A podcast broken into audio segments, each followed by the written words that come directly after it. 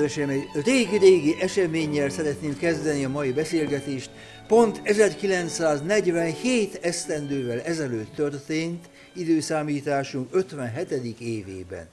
Akkor Pálapostól Efezus városában tartózkodott. Nagyon sikeresen hirdette az evangéliumot, sok ellenkezés is volt, de sok megtérő is volt, Pál ottan nagyon örült, és minden bajok közepette is, hát nagy örömmel hirdette ezt az örömhírt, hogy Jézus Krisztus, ami üdvözítőnk és megváltunk. És amikor ő ott működik Efezusban, hirtelen érkezik az égei tengernek a túlsó oldaláról, az európai oldalról egy küldöttség Korintus városából. Pálapostól 7 évvel előbb, időszámítása 50. évében, hogy pontosan kiszámították a történészek, ott járt Korintusban, ott is több mint egy évig tartózkodott, és ott is nagyon-nagyon eredményesen hirdette Jézus Krisztus evangéliumát, Isten kegyelmének az evangéliumát, örömhírét. És megalakult egy keresztény közösség, buzgon élték keresztény életüket, de hát azonban mindenféle baj is volt ott, a veszegedések, pártok, csoportosulások és összeütközések, egymás iránti szeretetlenségek, és mindenféle baj is volt ebben a korintusi friss, fiatal egyházban, és egy kérdőívvel érkezik meg a küldöttség, az ennek az egyházi közösségnek a küldöttsége Efezushoz, hogy Pálapostoltól kérjék a választ, mert hiszen ő az ő egyházunknak az alapítója. Nos, ebben a levélben az is áll, hogy az Efezus, a, a korintusi közösségben egyes emberek mindenféle különleges adományokkal rendelkeznek, tudnak egyesek nyelveken szólni, ilyen extatikus imákat mondani, mások profétálnak, vannak igen kiváló teológusnak tűnő emberek, akik mély bölcsességekkel magyarázzák az evangéliumot, vannak mások, akik csodásan tudnak gyógyítani, és ezek a korintusiak ezeket a képességeiket a Szentlélek adományának tekintik, karizmának nevezik. És hát ez egyfelől jó dolog volt, hogy egy ilyen nagy virágzó, mozgoló egyház volt, de aztán zavarok is keletkeztek ezek miatt, a karizmák miatt. És Pál most válaszol nekik, nekül diktálni egy levelet, a korintusokhoz írt első levélképpen az megmarad egészen napjainkig, és hát ott ezekről a karizmákról azt mondja, hogy jó van, hát ez a Szentlélektől kaptátok, de azért rend legyen abban az egyházban, a karizmát, ha valaki kapta, ilyen különleges képességet kapott, az azért kapta, hogy szolgáljon vele, nem hogy büszkélkedjék, vagy gőgösködjék, hanem hogy szolgáljon vele. Aztán vannak különböző karizmák, egyesek hasznosabbak, mások kevésbé hasznosak, ezért inkább a hasznosabbakra törekedjetek. Ilyeneket mondottam, pár kicsit rendbe akarja rakni ezt a, ezt a zavaros alakulását ennek az egyháznak, és mikor idáig eljutott Pál, akkor én szinte látom magam előtt, ahol ott diktálja ő ezt a levelét az ő Tercius titkárának, felkiáltja, egy nagy kiáltást enged ki a torkából a pálapos, és azt mondja, hát törekedjetek a jobbfajta karizmákra, de akkor majd én most nektek egy minden fölülmúló utat fogok nektek mutatni. Egy minden fölülmúló utat. És miről kezd beszélni a pálapostól? Nem valami csodálatos tudásról, nem valami csodatevő képességről, nem valami mély, misztikus élményekről, hanem egy nagyon-nagyon egyszerű dologról, hát a szeretetről. A minden fölülmúló csodálatos út az a szeretet. És Pál ezt nem nevezi karizmának, még nem is nevezi a legkiválóbb karizmának, mert ez egy külön kategória ilyen adományok, karizmák nélkül meg lehetünk. Nem kell nekünk különös profétai képesség, nem kell csodatevő képesség sem. Hát ha van, megköszönjük az Úristennek, ha nincs, az sem a nagy baj. De út nélkül járni nem lehet. A szeretet, az agapé, ahogy Pál így a görögül, az egy út, és egy minden fölülmúló út. És nekünk kell út, mert el akarunk jutni az Istenhez, Istentől Istenhez van a mi egész életünk, és kell egy út, amely oda elvezet, és hát ez nem más Pál mély meggyőződése szerint, mint ez a minden felülmúló út, a szeretet útja. No és aztán Pál mondja tovább is, felsorolja ezeket a karizmákat, és mindegyikhez hozzáteszi, ha nyelveken tudtok is szólni, ha profitálni tudtok is, ha csodálatos titkokat ismertek is, de ha szeretet nincs bennetek, hát akkor semmi se vagy nem azt mondja Pál apostol, valamicske hiányzik nektek, hanem azt mondja, az égvilágon semmi se vagytok. Az egész nem ér semmit, olyanok vagytok, mint egy lármás ért cimbalom, ami csak az ember fülének fáj, rossz lármát hoz ez csak létre. Ha nincs bennetek szeretet, hogyha ti szeretetlen proféták, szeretetlen nyelveken szólók, szeretetlen csodatevők, vagy szeretetlen hát életüket akár feláldozó emberek is vagytok, de nincs bennetek ez az egy fontos, szükséges dolog a szeretet, hát akkor az nem él semmit, egy nagy nulla vagytok, semmi se vagytok. Hát ez egy megdöbbentő állítás, ugye? Hát, hogyha már ezekre az isteni adományokra Pál elismeri, hogy ezek a karizmák fölülről jönnek, ha ezek az isteni adományokra is Pál mondhatta azt, ha ez meg is van nektek, de szeretet nincs, akkor semmi vagytok, hát mennyivel inkább áll ez minden másra. Lehet valaki milliómos, lehet valaki miniszterelnök, lehet valaki püspök, lehet valaki akár még pápa is, de hogyha a szeretete nincs, hát akkor Isten színe előtt és az örök élettel való kapcsolatban azt kell róla mondani, hogy ő egy nagy semmi, de semmi. És miután Pál hát ennyire kiemelte, a, a szeretetet, aztán kezdi is mondani, hogy hát milyen is a szeretet, mit tesz a szeretet, mit nem tesz a szeretet. Ismeritek a pálnak ezt a csodálatos szeretet himnuszát, amelyben lelkendezve beszél a szeretetről. De ezt nem csak ebben a korintusi levélben mondja Pál így, nem csak ebben a levélben fejezi ki azt a meggyőződését, hogy a szeretet az minden, hanem egy másik, szinte ugyanakkor írt levelében, a Galatákhoz írt levelében, akkor meg azt mondja, hogy körülmetélte valaki, vagy sem, ez nem számít, csak egy dolog számít, semmi más nem számít, csak egy, mégpedig a szeretet által munkálkodó hit. Tehát a hit a gyökér, a szeretet a gyümölcs, ebből a gyökérből igazi gyökér, akkor ez a gyümölcs kell, hogy származzék, ez az, ami számít, és semmi más. Ha tehát megvan valakiben a szeretet, a hitből születő szeretet, hát akkor minden megvan, akkor is, hogyha szegény, mint a templom egere, akkor is, hogyha beteg, ha öreg, ha, ha hasznavezetlennek néz ki az emberi társadalom számára, de ha van benne szeretet, akkor megvan mindene, nem hiányzik neki semmi. Hát Pál apostol pedig egy nagy apostol volt, ő így gondolkodott, de nem csak ő. A János első levelében, amely az Újszövési Szentírásnak egyik legszebb és legmeghatóbb levele, az pont ugyanezt halljuk, elejétől végig ismétli ezt a János. Újra elolvastam erre a kis előadásra készülő a János levelét, és kiírtam belőle néhány állítását, felolvasom nektek. Aki szereti testvérét, az a világosságban marad, de aki gyűlöli testvérét, az sötétben van. Aki nem szereti testvérét, nem Istentől van. Mi a halálból átmentünk az életbe, mert szeretjük testvéreinket. Aki nem szeret, az a halálban marad. Szeressük egymást, ahogy Krisztus megparancsolta nekünk. Aki megtartja ezt a parancsát, Istenben marad, és az Isten is ő benne. És most egy gyönyörű mondat, mindaz, aki szeret, Istentől született, és ismeri Istent. Aki nem szeret, nem ismeri Istent, mert Isten maga a szeretet. És ha szeretjük egymást, Isten bennünk marad, és szeretete tökéletes bennünk. Aki a szeretetben marad, Istenben marad, mondja még egyszer, és Isten ő benne. Hát, hogyha ennyire, de ennyire fontos, ennyire lényeges, ennyire minden fölülmúlva valami a szeretet, akkor azt hiszem nem túlzása azt mondjuk, hogy az Úr Jézus Krisztus azért jött közénk, azért lett emberé, azért élt, azért tanított, azért szenvedett, azért halt meg, azért támad föl, és azért küldte el a szent lelket, hogy ez az egy szükséges dolog, ez megszülessen bennünk, az igazi szeretet. és ha jól utána nézünk, ezt próbáltam egy kicsikét magam számára, hogy összefoglalni, ha utána nézünk, Jézus négy dolgot tett a végből, hogy ez az egy szükséges, a szeretet megszülessen, virágozzék, és megmaradjon mi bennünk.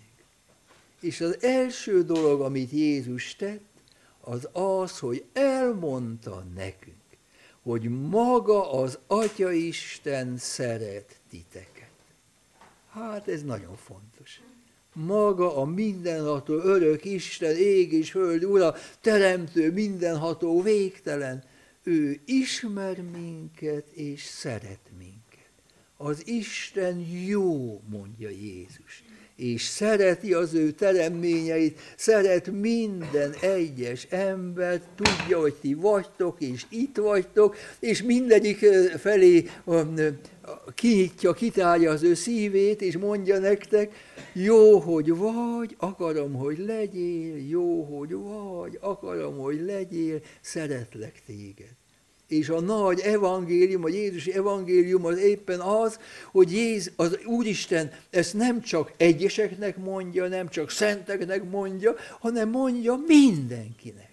Jézusnak az a pont ez, mondja világosan, ahogy már említettem nektek, utána nézhettek Lukás evangélium 6. fejezetében, ott van szépen leírva, hogy az Isten, az Atya Isten, jóságos és irgalmas a bűnösökkel és hálátlanokkal szemben is. Hát akkor már örülhetünk, mert mi ebbe a kategóriába beletartozunk, azt hiszem, mindegyikünk többé-kevésbé bűnösként, én azt hiszem, de nem csak a nagy szenteket, védőszenteket, hanem mi kis nyomoroncokat is, hát az Úristen valahogyan szeret és örül annak, hogy vagyunk. Hát ez, ez egy nagy evangélium.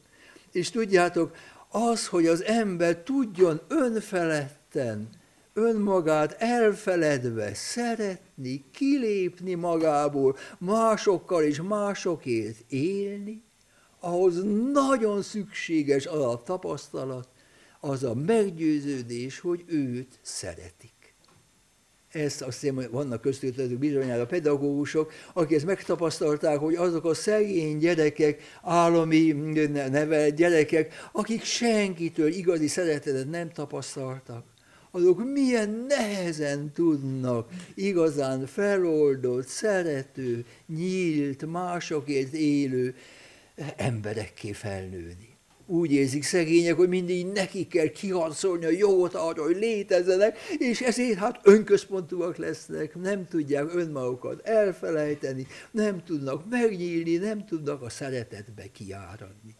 És minthogy ennyire szükséges az ember számára az a tapasztalat, hogy őt szeretik, nem azért, mert jó, nem azért, mert okos, nem azért, mert szép, hanem egész egyszerűen azért, mert van ezért van az úgy, rendezte be úgy a világot az Úristen, hogy a legtöbb, a legtöbb embernek élete elején megvan ez a tapasztalata az ő édesanyja részéről. Hát a mamák, azok egy csodálatos teremtményei ám az Úristennek. Nem hiába mondta nekem az a olasz hajós kapitány, akinek a hajóján utaztam 50 évvel ezelőtt Japánba. Il cuore della mamma è un specchio per far vedere Dio. Mamának a szíve az olyan, mint egy tükör, és arra való, hogy benne az Istent lássuk. Hát itt vannak mamák, ők ezt nagyon jól tudják, hogy amikor megszületik az a kis vörös bőgő masina, ugye, aki hát csak ordítozni tud, meg szopni, meg, meg aztán nem is tudom, mondom el, hogy még mi minden. És hát az, az a mama, hát az simogatja, az örül neki, jaj, de gyönyörű vagy, gyöngyöm, angyalom, minden, és éjszaka nem tudom hányszor föl kell, és tisztába teszi, és azután megint mosolyog rá, és végre, végre jó, egy pár hét után megjelenik a kisgyereknek az arcán az első mosoly. És milyen boldog ezek a kismamák, amikor óriási áldozataiknak eredményeképpen, hát a kisgyerekük elkezd mosolyogni. Ezt a Dostoyevsky-nek a, a, a egyik regényében van ez, a Miskin hercegről van ez elmondva, hogy járt egyszer Moszkvának az útján, és előtte egy kismama tolja a gyerekkocsijában az ő kis csesebő gyerekét.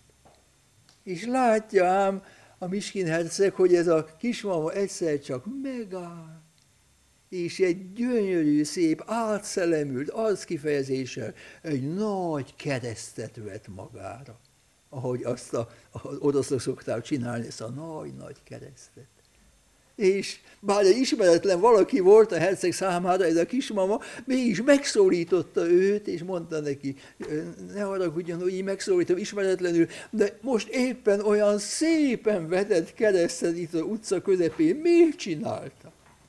És akkor könybe lábat szemmel mondja neki ez a kismama, most nevetett először az én kisfiam. És ezt akartam a jó Istennek megköszönni. Hát ez így van, ugye? Hát én persze nem emlékszem arra, hogy mikor nevettem először, de arra nagyon is emlékszem, hogy az én mamám, drága jó édesanyám, az, az többször is elmesélte nekem, hogy Péterke, tudod, amikor te először nevettél, akkor az a mamikád olyan boldog volt. És édesapád az otthon volt éppen, de a másik szobában. És akkor odaszaladtam édesapától, és mondtam neki, hogy a Péterke nevet. És hát akkor ő is jött, és mind a kettő néztünk téged, és úgy örültünk neki, hogy te mosolyogsz, hogy te nevetsz. Hát én nagyon fölvidultam erre, ugye, hogy az, az a két ember, aki számomra a legfontosabb volt a világon, hogy hát azok ennyire megörültök annak, hogy hát én mosolyogok, hogy hát én nevetek, ugye a Més Lászlónak van ez a híres szép vers, egy királyfi három bánata, ugye, és ott azt mondja, hogy nagy bánatom, legnagyobb bánatom az, hogy én egy csodálatos királyfi vagyok ugyan, de csak egy valaki tudja ezt, hogy én egy csodálatos királyfi vagyok. Azért jó édesanyám. És hogyha édesanyám, az most már nincs -e világon, akkor már senki se tudja, hogy én királyfi vagyok. De hát ez azt tenném hozzá, a, épp az előző olasz hajós kapitány mondása alapján, hogy ha édesanyád nincs már itt a világon, de az Úristen veled van, és ő úgy szeret, mint egy édesapa, úgy szeret, mint egy édesanya, fontos vagy neki, örül annak, hogy vagy, és ezért nem kell nekünk úgy kiharcolni azt a jogot, hogy hát létezhessek, mert az már megvan adva, az Úristen szeret engemet, és örül az én létemnek. Ő előbb szeretett előbb szeretett. És ezt néha nehéz hinni, mert Isten tud olyan hallgatag lenni, tud olyan titokzatos lenni, tud annyira valahogyan távolinak tűnni, de hát Jézus csak tudta, hát Jézus csak ismerte az atyát, ő maga mondta azt, hogy senki se ismeri az atyát, csak én a fiús, akinek elmondom, és hát neki is persze sok szenvedni valója volt, de mégis ez a mélységes meggyőződést a szívébe zárta, és mondta nekünk tovább, maga az atya szeret titeket. Tehát ez az első dolog, ami kell ahhoz, hogy belőlünk szerető emberek legyenek, hogy az Istennek ebbe a nagy-nagy szeretetébe érezzük beleölelve magunkat és a többi embert és az egész világot. Ez persze nem csak én rám áll, hanem te rád is, meg, rád is, meg, meg a kellemetlen szomszédra is, meg a, a televízió megjelenik annak az arca, akire már mindjárt dührohamot kapunk, amikor látjuk, ugye? És hát, és hát mégiscsak, mégiscsak a nő is csak ember, és hát úristen, fura módon, úgy látszik neki fura ízlése van, de hát még őt is szereti, ugye.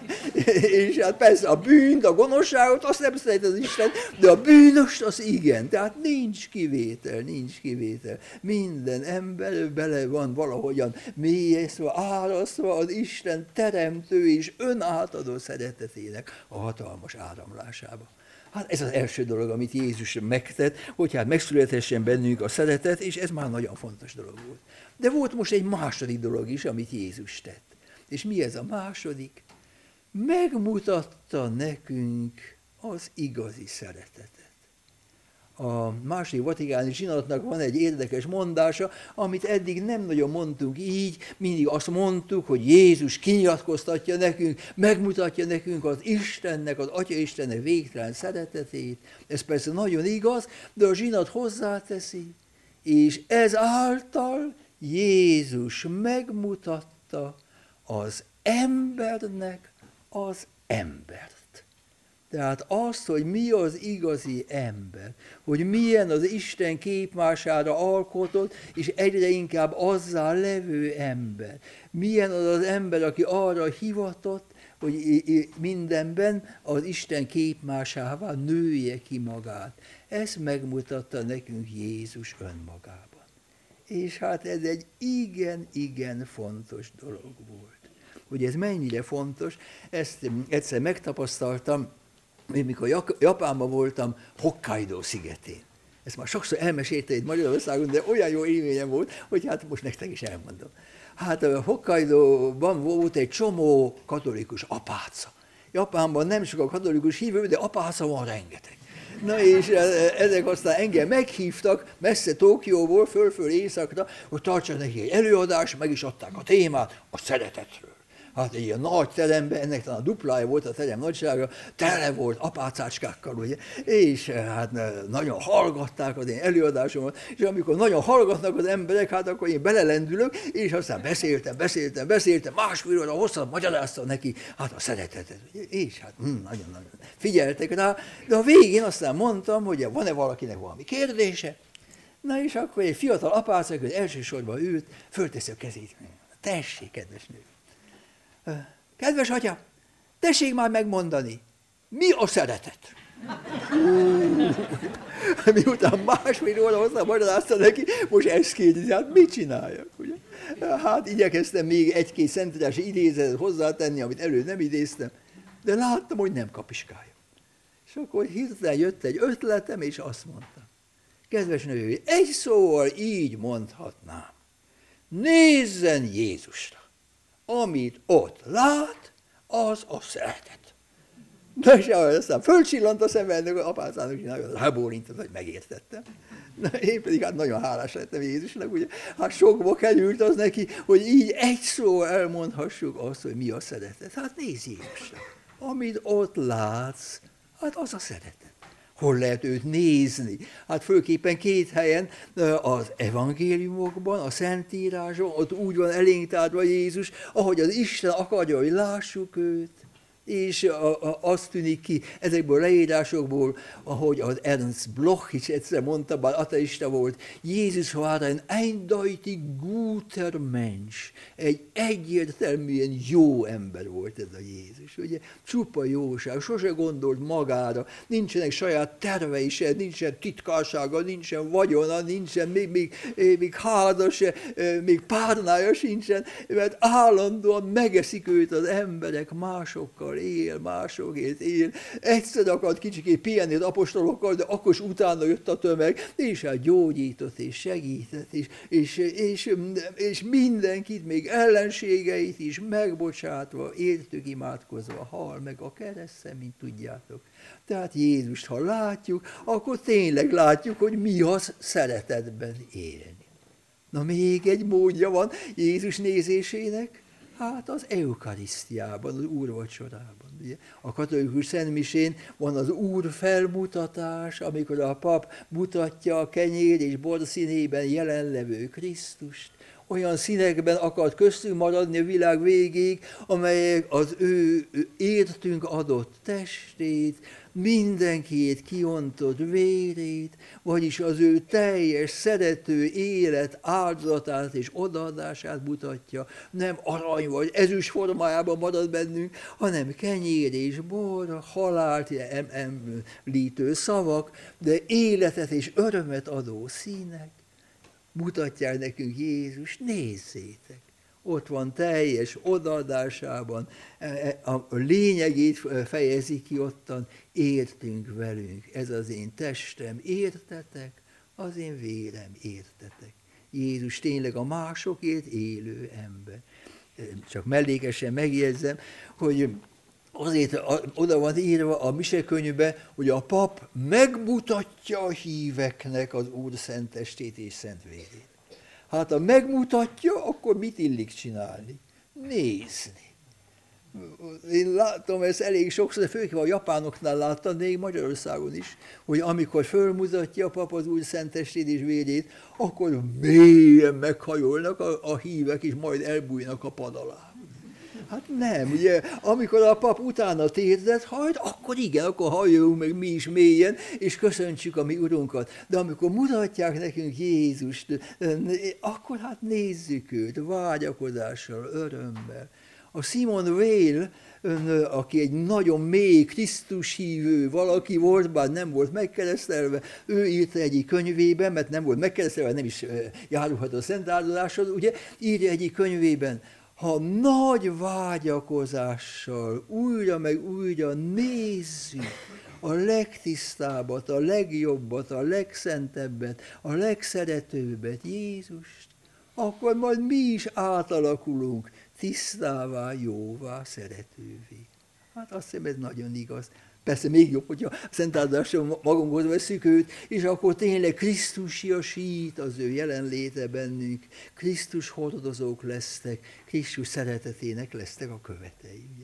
Tehát ez az, amit Jézus tett. Olyan nehéz megmagyarázni, hogy mi a szeretet. Aki szeret, annak már nem nagyon kell magyarázni, aki nem szeret, annak hiába magyarázzuk. De van ez az egy nagyon egyszerű magyarázat. Nézz Jézusra. Amit ott látsz, az a szeretet a Efezusi levél 5. fejezetében van egy rövidke mondat, amely voltak éppen az egész keresztény etikát összefoglalja. Azt mondja ez a levél, e, legyetek utánzói az Istennek. Ezzel kezdi. Mi métáj tuteu ez egy a görög vallásfilozófusoknak volt a nagy vágya, hogy utánozzák az isteneket, de akkor leginkább erre a szenvedély mentességre és belső békére és boldogságra gondoltak, ami az olimposzi isteneknek vagy a Hoteosznak tulajdonítottak.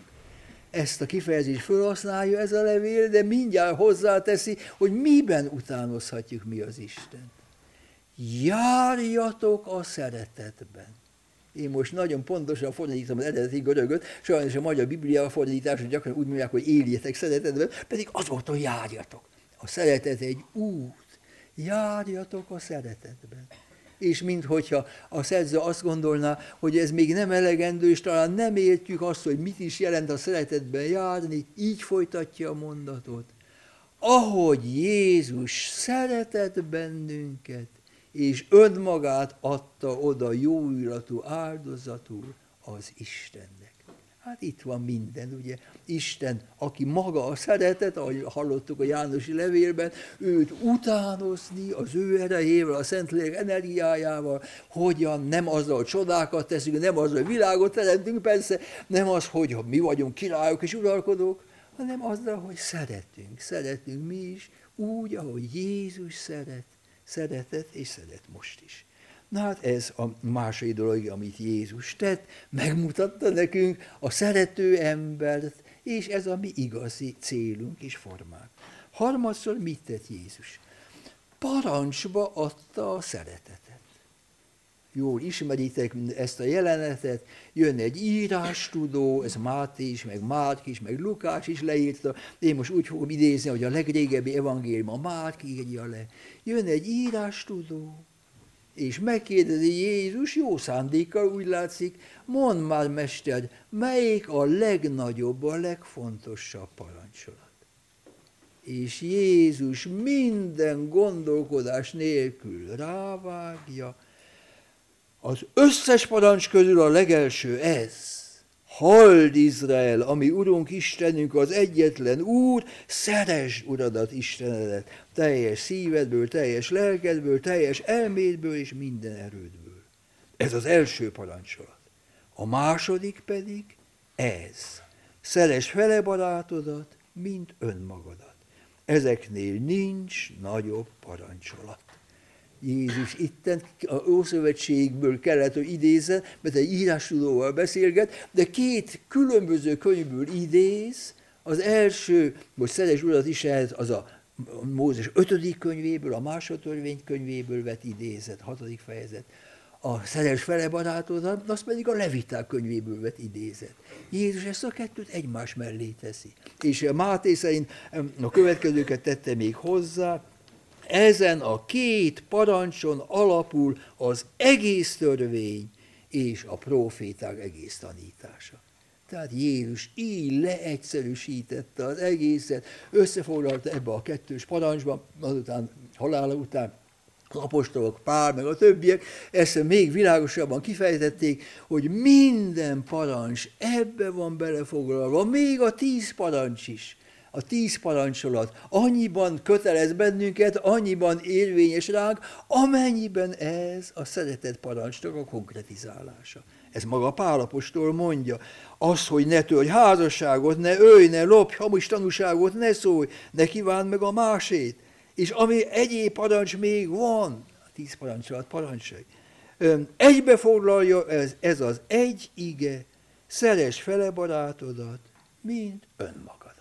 Talán úgy is lehetne fordítani, a, a, a zsidó nyelvnek nagy ismerői azt mondják, így is lehetne fordítani ezt a második parancsot. Szeres fele barátodat, mintha egy másik önmagad lenne. Tehát azzal az önkéntelen odafordulással, amelyvel mindenki hát bizony saját magát szereti, azzal, legalább azzal szeresd a te fele barátodat. Hát ez már egy nagyon szép ö, kettős parancs, amely Jézus elgondolása szerint szorosan összetartozik, az egyik nem lehet meg a másik nélkül, ezt megint a János levele mondja világosan, ha Isten ennyire szeretett bennünk, hát akkor nekünk is szeretnünk kell, én most azt várnánk, hogy azt mondja az Isten, de nem azt mondja. Szeretnünk kell egymást. És még azt is hozzáteszi, hogyha mi nem szeretjük embertársainkat, és azt mondjuk, hogy szeretem az Isten, hát az kész hazugság. Hogyan is szerethetném én az embertársamat, akit látok, ha, hogy is szerethetném az Istent, akit nem látok, ha nem szeretem az én embertársaimat, akit látok. Hát ez nem egészen meggyőző eh, ez a szöveg, mert hát az Isten, ugye ott fönt az égben, őt úgy látszik könnyű szeretni. Én, Uram Isten, jaj, hogy szeretlek téged. De ezt a fele barátod, aki állandóan bosszant, és a, a, a lábamod a lépés, és, és kellemetlenkedik, és undok, hát ezt szeretni? Láthatónak látható, de bárcsak ne látnám, ugye? Szóval ez, ez úgy látszik, mintha mm, ez lenne valahogyan a nehezebb, de mégis igaza van a, a, a Jánosi levélnek. Mert ezek a nagy fölbuzdulású, jaj, hogy szeretem én az Isten, ha nem szeretem azokat, akiket az Isten szeret, hát ez csak képzelődés. Ez egy szép, ú, romantikus ima talán, de ez még nem szeretem. Hogy igazán szeretem az Isten, az akkor derül ki, amikor hát embertársaimat, hát az Istennek a szívével szintén már szeretni tudom. Na hát ez így megmondta Jézus világosan az írástudónak, Márk szerint ez az írástudó nagyon meg volt elégedve ezzel a válaszsal, és Jézus is mondta neki, jó van, nem vagy messze az Isten országától, de még egy probléma azért megmaradt. És ezt csak Lukás mondja, de ez is egy nagyon is, is megalapozott problémája lehetett egy írástudónak. Ki az én fele barátom? kérdezi az írástudó. Hát ha valaki nézi az eredeti szöveget a Leviták könyvében, ahol van ez a felebarát szeretett parancs, ott meglátja, hogy a felebarát szó héberül resza, és a szöveg összefüggésből egész világos, hogy az a honfitársat jelenti. Hát még talán beletartoznak azok a letelepült idegenek, akik hát már ott élnek. De a golyok, a nemzetek, az már nem az nem, az, az nem resza, ugye? Őket lehet gyűlölni, megvetni, vagy velük szemben hát érdeklődés nem mutatni, stb. Ez egy zárt társadalmon belüli rendet biztosító parancs, ez a szedest fele barátod, aki közel van, aki a, a te honfitársad. Na hát ezért ennek az írás tudónak ez volt a problémája, hogy milyen nagyra húzzam én azt a kört amin belül vannak ezek a fele barátok, és akiket hát szeretnem illik. Csak a farizeusok tartoznak hozzá, vagy az összes izraelita, vagy még a letelepültek is, vagy talán még ezek az istenfélő nemzetekhez tartozók is talán, ugye? Ez volt úgy látszik az ő kérdése. Önmaga van a központban, és egy kört húz maga köré. Ami kívül van, az kívül van. És így nem szabad kérdezni és ezért Jézus nem is felel a kérdésre, nem mond egy példabeszédet. Egy gyönyörűt. Ugye, Lukás 10. fejezetében elolvashatják. Jézus azzal kezdi, hogy egy ember, szándékosan így mondja. Nem mondja, hogy zsidó, nem mondja, hogy pogány, egy ember. Egy ember ment le Jeruzsálemből Jerikóba.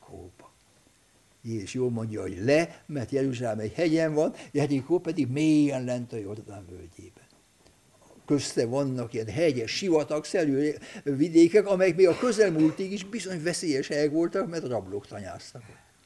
És Jézus mondja is, hogy jött ez, ez, ez az utas, megtámadják a rablók, mindenét, elveszi még a ruhát is, letépik róla, és össze-vissza verik, ott fekszik félholtan egy, egy, egy vértócsába. Na és most folytatódik a példabeszéd, jönnek különböző utasok és jön először egy pap, és jön utána egy levita. Jézus példabeszédében szerepelnek háziasszonyok, földművesek, halászok, mindenfélék, egyházi személyek nem szerepelnek. Csak itt és hát ez nekünk papoknak elég kellemetlen, ugye? Olyan, mert mit csinál ez a pap, aki most jött, vagy most megy, ez nem volt világos, a Jeruzsálemi nagy, díszes Isten tiszteletre meglátja ezt a szerencsétlen embert az út, az út szélén. Meglátja, és tovább megy. Szándékosan átmegy az út túlsó oldalára, és tovább megy. Levita ugyanúgy. Nem akar belekeveredni ennek a másik embernek a bajába. Pedig hát még azt is gondolhatná, hogy, hogy honfitács, mert tehát Jeruzsálem a zsidók lakta város, Jerikói zsidók lakta város, hát az az ember, aki ott fekszik a, a vér, vérében, hát az az honfitács, de ő tovább. Na és most jön a harmadik utas, a szamaritánus. Gondolom tudjátok, hogy akkoriban rettentő kölcsönös gyűlölködés volt a zsidók és a szamaritánusok között a szamariaiak azok eretneknek számítottak, és sokszor az eretneket még jobban gyűlölik az igaz hitűeket, mint a pogányokat. A, a zsidók voltak többen, mint a szamariaiak, hát ezért lerombolták az ő templomokat, tisztátalannak, gonosznak tekintették őket, még az edényeiket se szabad hozzáérni, ugye? Ismeritek ezt a történetet, hogy Jézus egy szamariai asszonytól kér vizet, és elcsodálkozik ez az asszony zsidó létetre, hogyan kérhez tőlem vizet, hiszen úgy utál utáltok bennünket, ugye. Hát persze, akit utálnak, az visszautál, ugye. És hát most jön ez a Samaria. Jézus hallgatósága, mint zsidók voltak. Gondolom, felsziszentek, amikor Jézus kiejti ennek az eretnek a nevét. Mit fog ez a názáleti rabbi mondani erről a gonoszról? Na és mi történik ezzel a szamariaival? Ő is meglátja az útszélén ott heverő ember. Hát hogyha az eszével gondolkodnék, akkor azt kellene, hogy mondja, na hát ez biztos egy zsidó, úgy kellett neki. Jó, járt. Na egy zsidóval kevesebb van a világon. Ugye? Gondolom, ez lett volna az észnek a válasza. De ő nem az eszével gondolkodik, hanem a szívével érez. És ez mondja világosan Jézus. A görög szövegben így áll, Espranhisten autu, amit magyarul úgy lehet fordítani, megesett rajta a szíve. A splanchna szó, az, az, amiből ez a espranhisten ige származik, az, az a zsigereket jelent. Tehát egy belső együttérzés, fájdalom, jaj, szegény, hogy folyik az ő, az ő vére, és, és mit tesz? Oda megy hozzá közeli évé lesz. És kinyújtja a kezét, és ápolgatja. Emlékeztek talán arra a szép képre, amit a püspöki kar tavaly volt, az, hogy mindenhol kiplakátozott, ugye az a kislányka, aki megtöri a cipóját, és a háttérben egy gyönyörű Rembrandt részkarc, a jó szamaritánus, oda hajul a, a csak félig élő ember fölé, és ápolja az ő hát leírja utána a Szentírás, hogy mennyi együttérzéssel és szeretettel törődik ezzel a szerencsétlennel, feltöltleníti a sebeit, bekötözi, szamadára ülteti, elviszi egy szállodába, pénzt költ rá, mindent. A, a szenvedés az nagyon összekapcsolja az embereket. A Pasteur nevű 19. századbeli híres francia mélyhitű katolikus orvos, akinek nagy felfedezése voltak, mint tudjátok, orvostudomány terén. Ugye. Ő van egy híres mondása. Az egész világról jönnek hozzám betegek, hogy megvizsgáljam és gyógyítsam őket. És én akkor sohasem kérdezem, hogy mi az állampolgárságod, milyen fajhoz tartozol, mi a vallásod, milyen pártnak vagy a tagja. Ilyeneket én sose kérdezek. Csak egy dolgot kérdezek. Mi a fájdalmad? Hol fáj?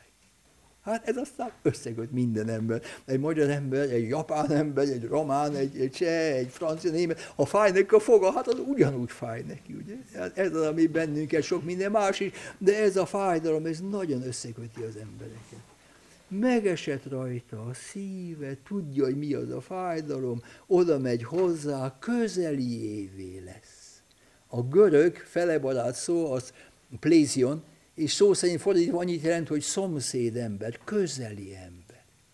Na és miután így elmondta Jézus ezt a példabeszédet, most ő teszi föl a kérdést, ahogy föl kell tenni.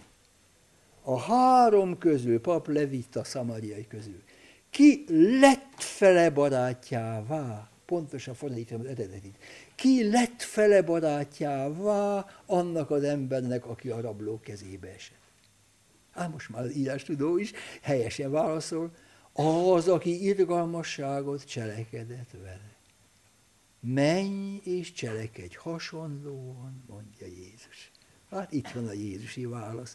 Nem szabad körököt húzni, nem szabad kutatgatni, hogy ki az én fele barátom, ki nem az én fele barátom. Minden ember, aki valamiképpen rád szorul, aki keresztezi életutadat, akin tudsz segíteni, ha, aki a te szavadra, a, a te kinyújtott kezedre, a te jóságodra érzik és szomjazik, ő a te számodra egy nagy felkiáltás, legyél fele barátom, má közelíts hozzám, nyújts ki a kezedet, segíts engem, és, és ments meg engemet. Hát ez, ez a Jézusi etika, nem egy zárt erkölcs, hanem egy nyílt erkölcs ami olyan tág, mint magának az Istennek a szíve. Most, hogy globalizációról beszélünk, már csak egy ilyen etikával állhat fönn az emberiség. Azok az elmaradott etikák, a tartosi etikák, amelyekkel most még háborúzkodnak egymás az emberek, az elavult dolog, az egy végveszélyt is okozhat ennek a világnak. Erre van szükségünk, amint a Adi Berg Szomói szépen mondta az, az utolsó könyvében, amit a DNS Valírja fordította, de magyarul is, most a magyarul is olvashatjátok, az elan vitallal, a, a nagy nagy-nagy élet áradattal kell nekünk egybefolynunk, amelynek nincs határai az Istennel együtt, aki az életnek a barátja. Hát egy ilyen etika kell nekünk. Japánban történt, a kambodzsai eh, vérengzések idején emlékeztek, hogy volt ez a Pol Pot nevű őrült, aki ott egy földi paradicsomot akar teremteni, és poklot teremtett, mert emberek millióit ölte le és hát akkor menekült mindenki, a szomszédos Tájföldön voltak ilyen menekültáborok, és hát oda sodródtak ilyen gyerekek is, akinek a szüleit legyilkolták, éhesek, emlékeztek még ezekre a képekre, hogy a csupa csont és bőr gyerek fölpuffadt hasacskával és olyan üres szemekkel. És mondom, Japánban történt, hogy egy, egy faluban az egész család, akik nem voltak keresztények, ott ültek a televízió előtt. A nagyapa, ő, övé volt a föld, azután a fia, a menye, és néhány gyerek, és a, a, a legkisebbik unoka az ott ült mindenki előtt, és majd szólt valamilyen sütemény. És akkor egymás után jelennek meg a televízión ernyőn ezek a kiéhezett kambodzsai gyerekek. És mit csinál ez a kisfiúcska? Föláll, oda totyog a televízióhoz, és oda nyújtja a televízión megjelenő gyerek arca felé az ő süteményét. Egyél, egyél, mondja. Hát erre a nagypapa annyira meghatódott, hogy az ő kis földecskéjének a felét eladta, és azonnal elküldte a pénzt a Vöröskeresztnek, hogy segítsenek a kambodzsai menekülteken. Hát ugye most már úgy vagyunk, ez Hadai Pál mondta, hogy régen a, a, a szamaritánusi feladatot azok felé kellett gyakorolnunk, akikkel így a hétköznapi életben találkozunk, de most már a újság, a televízió, stb. révén az egész világnak a bajai bejönnek a mi szobánkba. Hát sajnos erőnk nem elégséges, nem tudunk minden éhezőt enni adni, minden szomjazónak inni adni. De amit tudunk, azért azt tegyük meg, hogy igazán próbáljunk felebarátjává lenni annak a sok-sok embernek, akik sokkal rosszabbul állnak, mint mi. Hát ugye ez az, amit Jézus a parancsba adott nekünk, de az utolsó vasorán másképp mondta.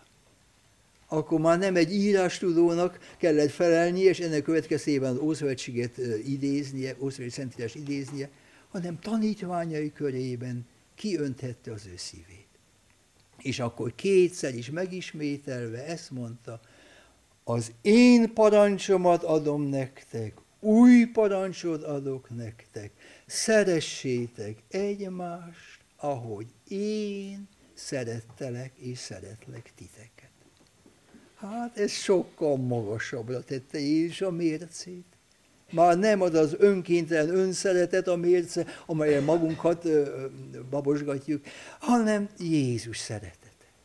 És Jézus jobban szeretett minket, mint saját magát. Mert hogyha nem szeretett volna jobban minket, mint önmagát, nem adta volna oda az ő életét, nem fogadta volna el a halált, hogy mi éljünk. Hát amikor én egyszer fölbuzdulásomban egy szentbeszédben ezt, amit most nektek is elmondtam, mondtam még ottan Japánban a hallgatóságnak, és én megijedtem. Lehet-e ezt mondani? hogy Jézus, az Isten megtesült fia, hogy ő jobban szeret bennünket, mint saját magát. És elég nagyon megörültem, amikor olvasgattam Alexandriai Szent Cyril, Alexandriai püspök egyház tanítónak egyik művében pont ezt a kijelentést.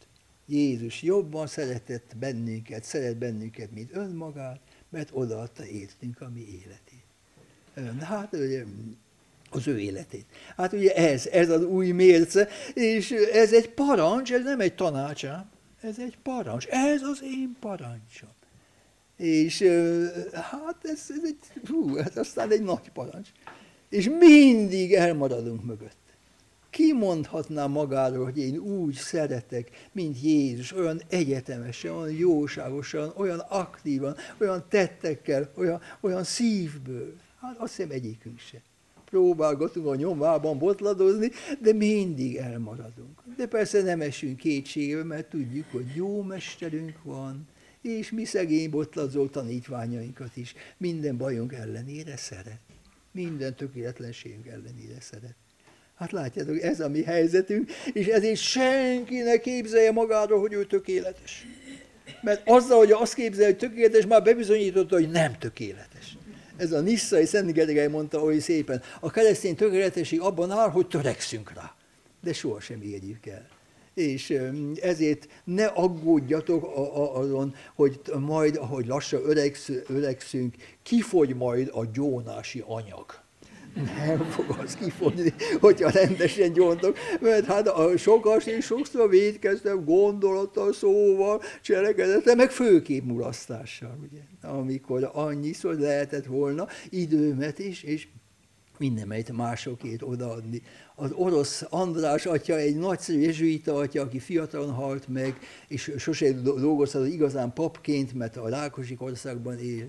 Ő mondta, hogy csak a szeretet számít, és aki megőrzi, akarja őrizni az idejét, az elveszti azt, aki elveszti, elvesztegeti másokét az idejét, az megőrzi és megmenti azt. Hát ez áll a Jézusi mondásra, aki odaadja életét, aki elveszti, megleli, aki megleli, az elveszti. Na hát ugye ez a Jézusi parancs, ez a fő parancs, és ez a, a, a, a, köteles, a, a tökéletességnek a kötelék, ez a szeretet.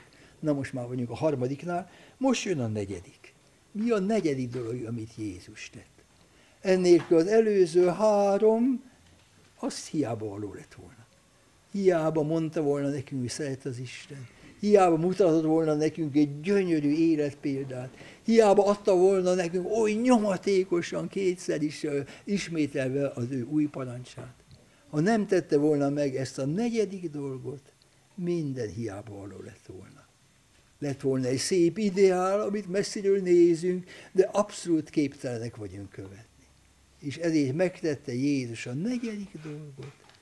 Elküldte nekünk az atyától a szent lelket, a szeretet lelket utolsó vacsorán négyszer megígérte, feltámadó után, feltámadása után még egyszer megígérte. János szerint feltámadása napján lehelt rá az apostolokra, és mondta, vegyétek a szent lelket. Lukás leírása szerint pünkös napján küldte el az atya meg ő a szent és betöltötte az apostolokat. És ez a szent lélek, egy nagyon titokzatos valaki, és rengeteg mindenfélét tesz és csinál, de az ő fő tevékenysége az az, hogy bennünk megtermi az ő egyetlen gyümölcsét, és az nem más, mint a szeretet. A Galatákhoz írt levél 5. fejezete 22. verse, az számomra a Szentírásnak egyik legkedvesebb verse, mert ott Pál miután az előző versekben leírta, hogy a gonosz ember miféle, sokféle gonoszságot csinál, mert tényleg aki gonosz, annak mindig új gonoszságok jutnak az eszébe de ezzel szembeállítja azután a, a gonoszság cselekedeteivel, többes számba teszi, a Szentléleknek az egy gyümölcsét. És ez az egy gyümölcse, hát az a hé agapé, a szeretet.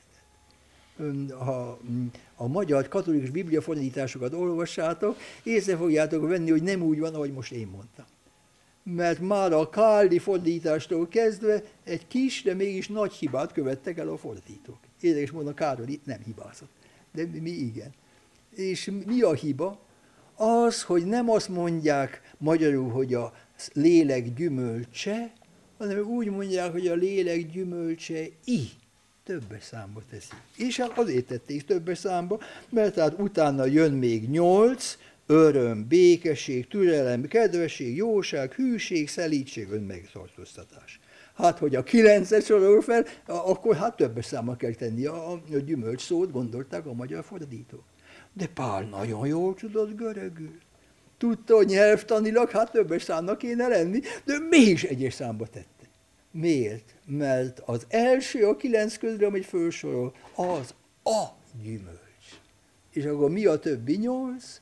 Hát az a szeretetnek a megnyilvánulásai, tettei, feltételei talán. Ahol van szeretet, ott van béke, ott van öröm, talán nem egy helyehugyázó öröm, de egy mély, csendes öröm, ott van jóság, hűség, szerítség, és még önmegtartozatás is, ugye? Tehát egy a gyümölcs, a szeretet.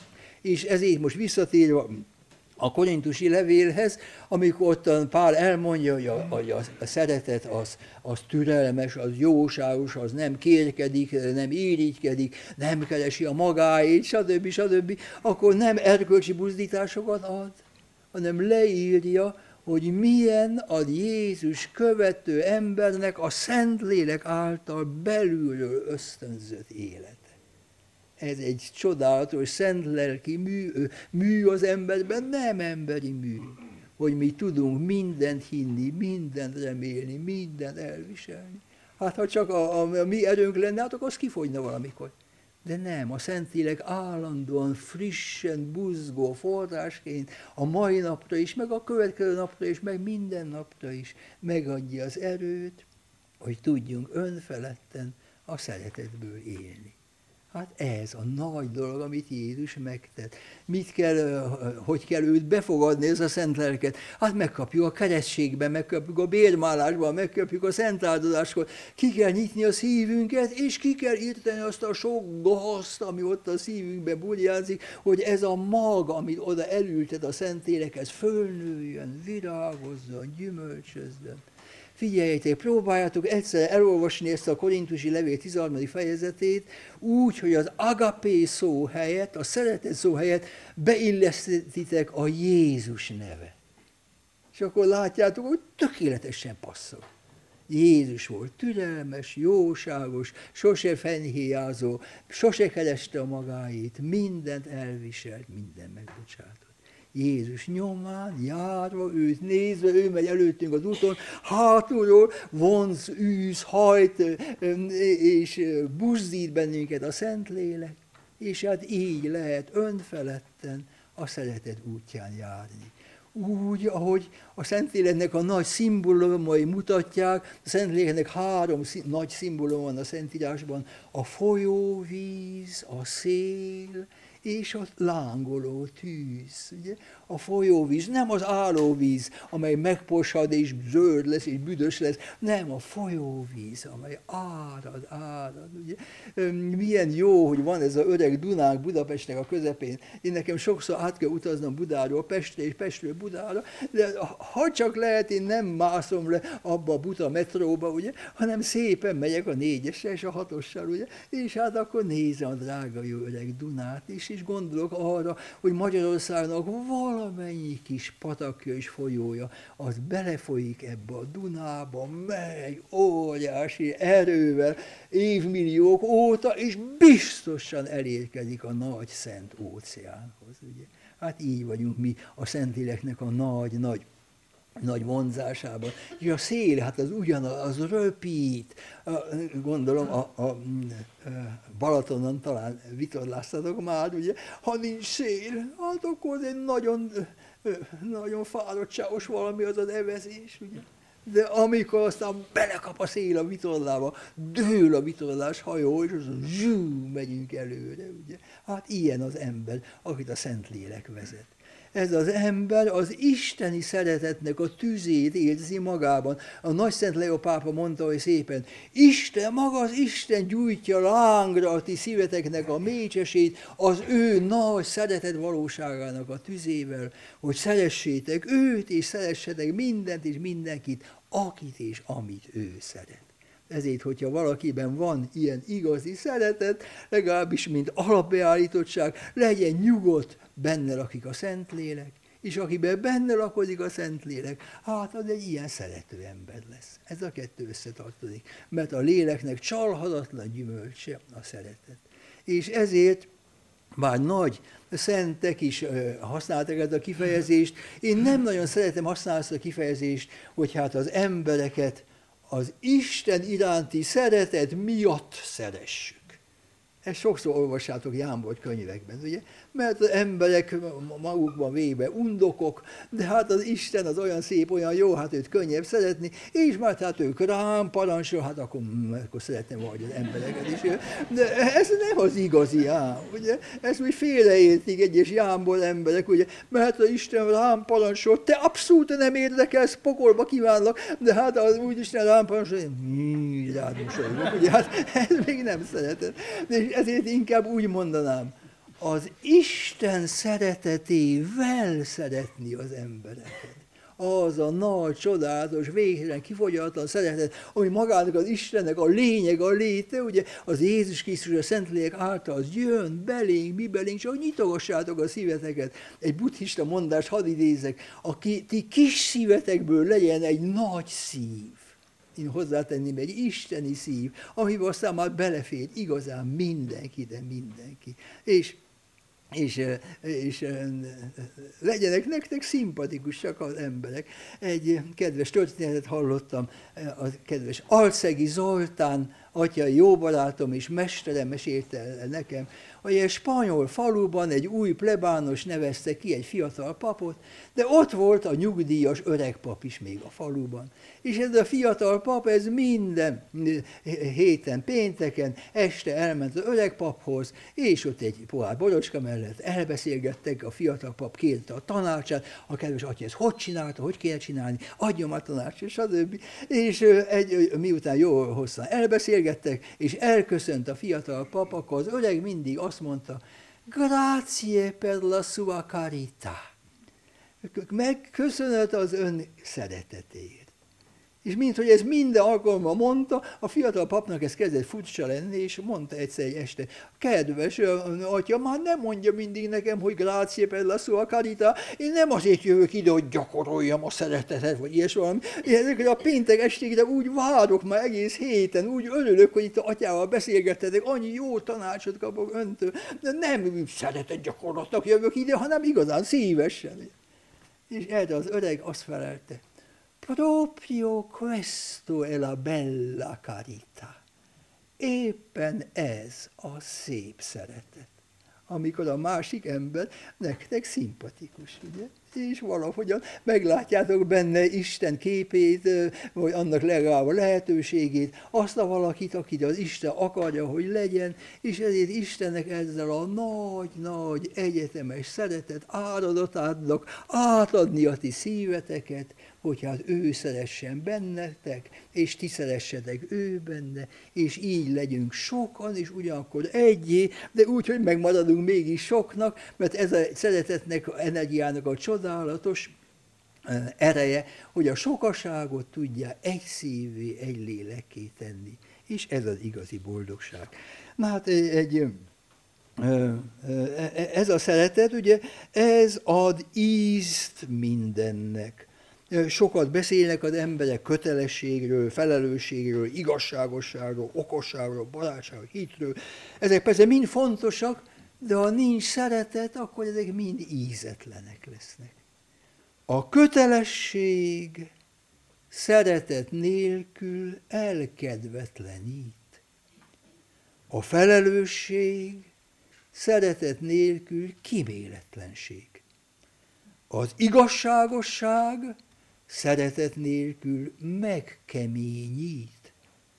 Az okosság szeretet nélkül ravasság. A barátság szeretet nélkül képmutatás, a hit szeretet nélkül vakbuzgóság, az élet szeretet nélkül értelmetlen. Hát ez azt hiszem nagyon-nagyon igaz. Persze kell a kötelesség, a felelősség, igazságos, okás, okosság, barátság, hit, mindezek nagyon-nagyon fontos dolgok, de hogyha nem születik belőlük a szeretet, hogyha nem árasztja át, tüzesíti át a szeretet, hát akkor tényleg az lesz belőle, amit a Teréza mond, hogy mások ellen csak küzdök, és megvetem őket, és lenézem őket, és vakbuzgó vagyok, és, és mindig csak a rosszat látom de hogyha van szeretet az emberben, hát akkor mindent valahogy egy aranyos napfény ragyog be, és az, és az élet értelmes lesz. Hát ezt szeretném ajánlani saját magamnak is, meg nektek is, hogy éljünk értelmes életet. És ez akkor lesz, hogyha ott lakozik, és egyre inkább lángol bennük a feltámad Krisztus első és legnagyobb ajándéka, a Szentlélek által értetett, és fenntartott, és állandóan újra, újra, újra lovogásra pesdített igazi szeretet. Most éjfélkor, hát Európa Uniónak leszünk a tagjai, egy rövid imát szeretnék mostan együtt elmondani veletek. Először is emlékezzünk az, a védszen, védőszentjeinkre, mert van egy egész csomó most a pápa, ugye a hatodik pár kezdte azzal, hogy kinevezte a Szent Benedeket Európa védőszentjévé. Azután jött a második János Pál, és kinevezte a Cirilt meg a Metódot Európa védőszentjévé. Akkor jöttek rá ott a Rómában, hogy csupa férfi, az mégse tudja dolgokat jól intézni, és akkor aztán jött három női védőszent, a színai Szent Katalin, akinek éppen tegnap volt az ünnepe, meg a svédországi Brigitta, meg az Edith Stein. Hát őszintén szólva én azért még oda a mi kis Szent Erzsébetünket is oda, oda szerettem volna valahogyan védőszentnek, de hát így is jó azért, hogy ennyien vannak. Persze a pápának nincsen joghatósága a mennyei szentek fölött.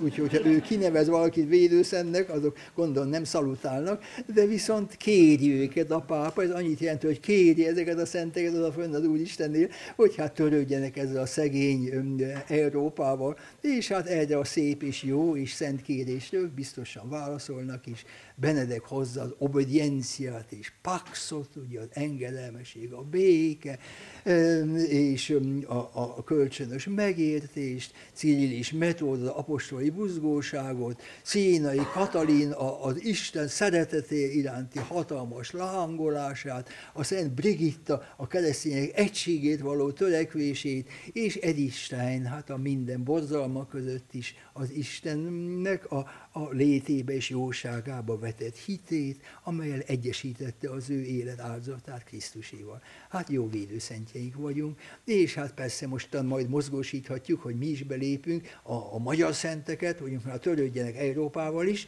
ne, ne csak mi velünk, ugye, mert hát ráfér az Európára, hát Szent István királyunk, a szíve gazdagsága, és László királyunk kemény laksága, és Szent Erzsébet, akiből hőszeretet árat, és Margit imája, és még minden más, ugye.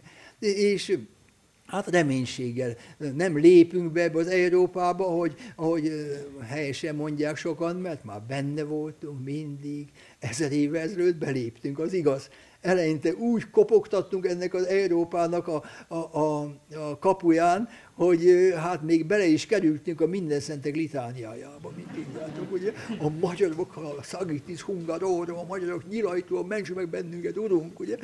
Na, aztán beléptünk Európába, megszelidültünk, kimaradtunk a minden szentek litániájából, és nem tudom, hogy tudjátok-e, hogy a vatikáni zsinat után Rómában hivatalosan megreformálták az egész liturgiát, a minden szentek litániáját is, ugye, és néhány kevésbé fontos szentet kihagytak, néhány újat beraktak az elején, amikor könyörög életünket mondjuk, ugye, és ha egyforma nevű szent volt több is, akkor valami jelzőt tettek eléje. Avilai Szent Teréz, Sziénai Szent Katalin, Antiókai Ignác. Na és kérem, igaz, hogy a sor végére, de bekerült a mi Erzsébetünk is. Még hozzá, hogy megkülönböztessék őt ott Rómában más Erzsébetektől, mert van egy csomó más Szent Erzsébet is, a keresztül Szent János anyja, stb. Hozzátettek valamit. Latinul, és az így hangzik, Sancta Elizabeth Hungárié óra pronomis. Magyarországi Szent Erzsébet, könyörög életünk. Az egyetlen országnév az egyetemes egyház minden szentek litániájában. A többik azok városnevek. De mi, mi belekerültünk Hungáriaként, mert mostan sokkal jobban, mint régen a nyilainkkal, ugye, bekerültünk a mindenek litániájába. Ennek a, a jó kis mamának, a szegények pártfogójának, a csodálatos Erzsébetünknek, akik halálottan ma egy-két évet szentés avattak, a jó voltából hát hadd legyünk mink is tiszták, hősök, szentek, hazánkat így ments meg, és vigyünk új vért és új meggyőződést, és, és, és jövőbe vetett reménységet ebbe az el, eléggé elaggott Európába, de amely hát annyi minden vészen már keresztül ment, és mégis hát mostan egy jobb jövő felé, mintha menne, mert már nem ölik egymást ezen az unión belül legalább az emberek, és ez már egy nagy haladás. Hát azért mint hogy nyugtalanság is van a mi szívünkben, hogy mi lesz mindebből, ugye, hogy lehet-e majd mákos kubát enni, majd ez is most a probléma, hogy meg hát a disznókat, hogy lehet szépen ugye, a más világra küldeni, meg ilyeneket, ugye, ilyen, ilyen problémák vannak, de majd csak megoldódnak, ne, ne legyünk borulátóak, hanem ahogy megvoltunk ezer évig, hát meg leszünk majd most is, ugye. És higgyük azt, amit a Széchenyi mondott, Magyarország nem volt, hanem lesz de hát az rajtunk is múlik persze, de a jó Isten nem ejt ki a tenyeréből. És énekeljük el a boldog asszonyát. Boldog asszony